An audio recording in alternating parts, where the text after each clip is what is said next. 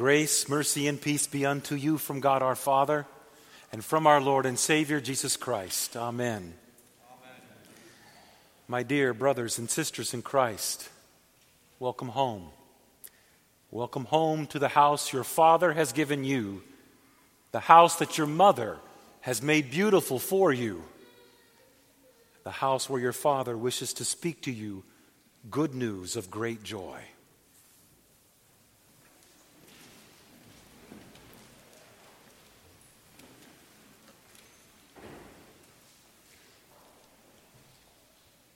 Here is a feast that's prepared for you for the family gathering.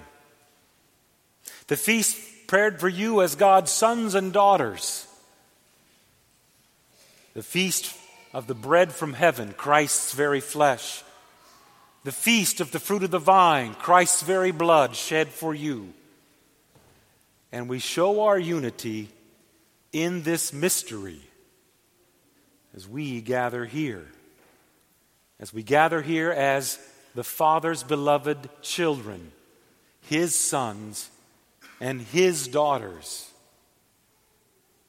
We gather to hear the mystery of God being born as a baby for you.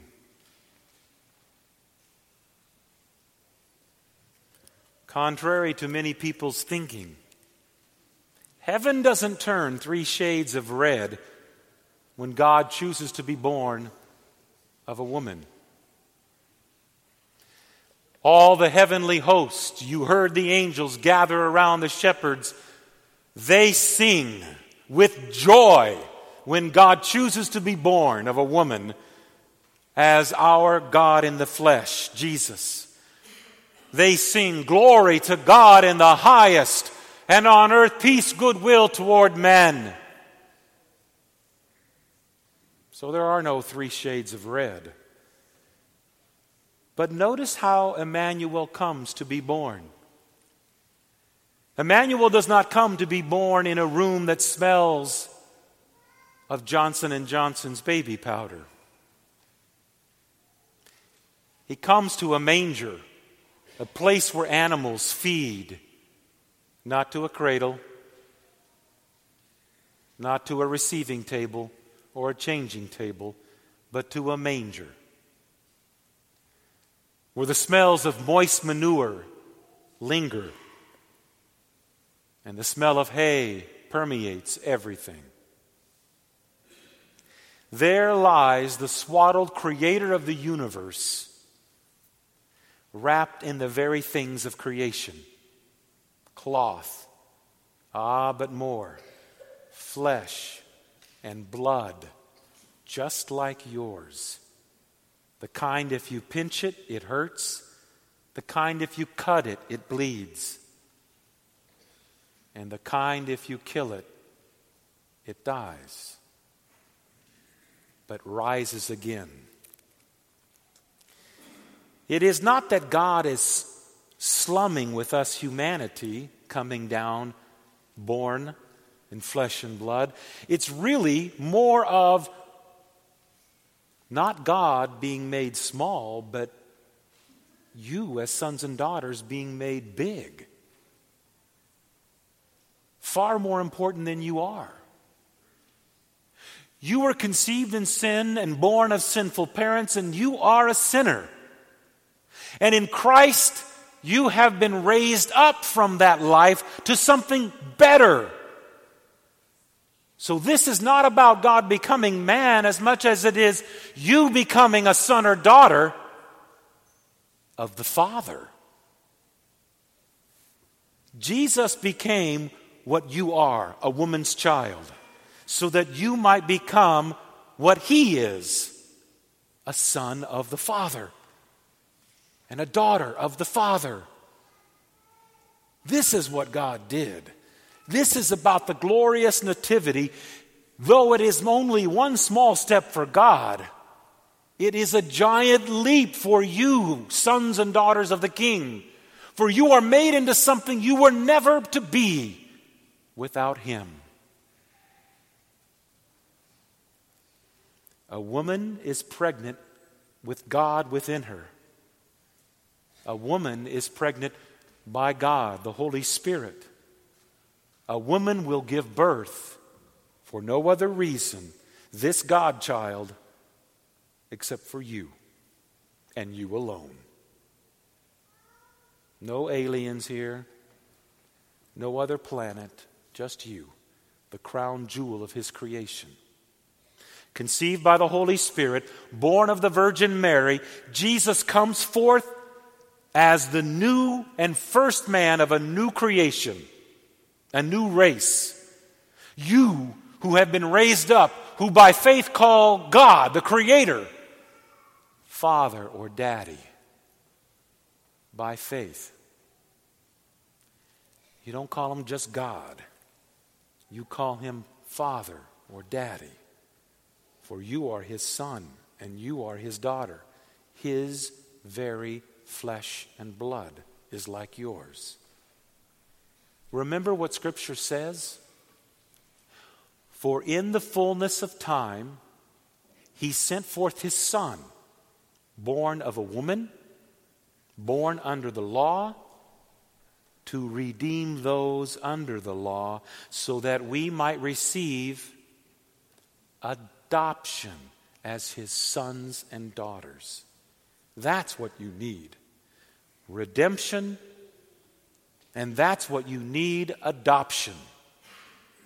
You don't need a God who strokes your ego with applause from on high on all the good things you've done, building you a sinful self esteem filled with nothing but yourself.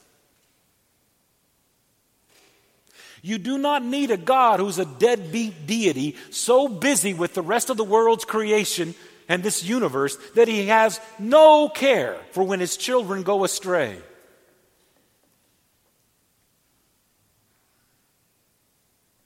You do need a God for whom nothing matters more than to save you. You do need a God who wants nothing more than to adopt you as his flesh and blood because he shares your flesh and blood. You do need a God who cares so much about you to tell you the truth about you, his son and his daughter, to tell you, apart from me, you are depraved. You are, apart from me, dead. You are, apart from me, damned. But I love you. Not because you're lovable, beautiful, or cute, fulfilling some expectation of His, but because He is love incarnate in the flesh. He wants you, not because you make His family complete, not because He's wanting a daughter like He never had or a son like He never had, but because He is your creator and redeemer and sanctifier. He desires you to be his child more than any childless couple could desire their own flesh and blood.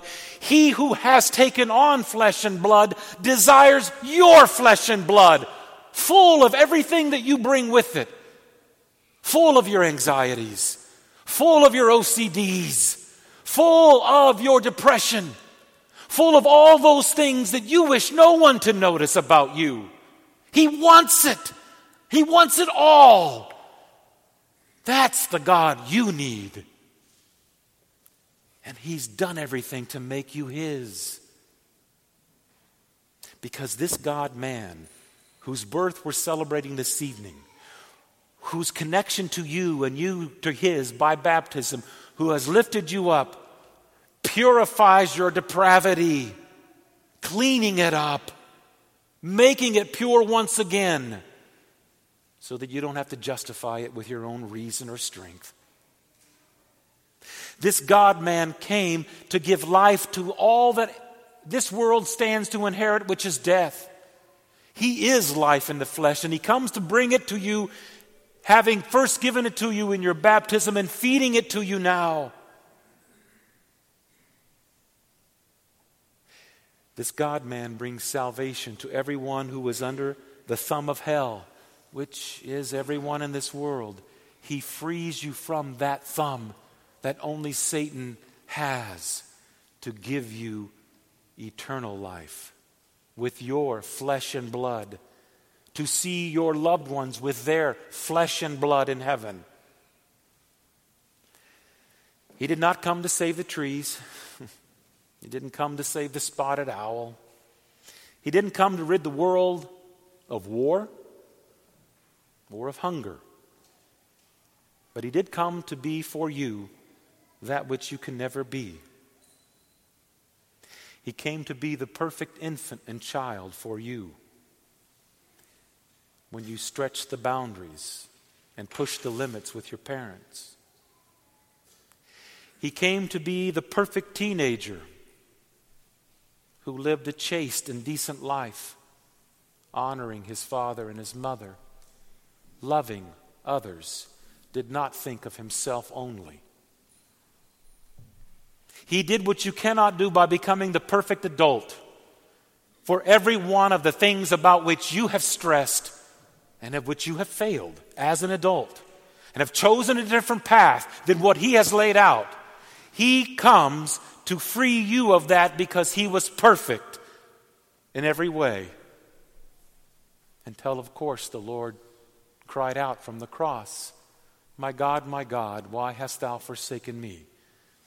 Because that's when He cleansed your flesh and blood and saved your soul, paying the price, which you will eat and drink the reward that He won for you here. This is about you, sons and daughters, being lifted up and made big by God's grace. This is about you being given a giant step and leap apart from the rest of this damned, dead, and dying world of which you and I exist in. You are set apart, different.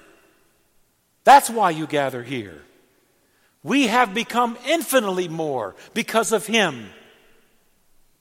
And you are going to eat Him and drink Him to the salvation and the forgiveness of your sins. Dear sons and daughters of the King, Merry Christmas to you. Merry Christmas indeed. In the name of the Father, and of the Son, and of the Holy Spirit. Amen.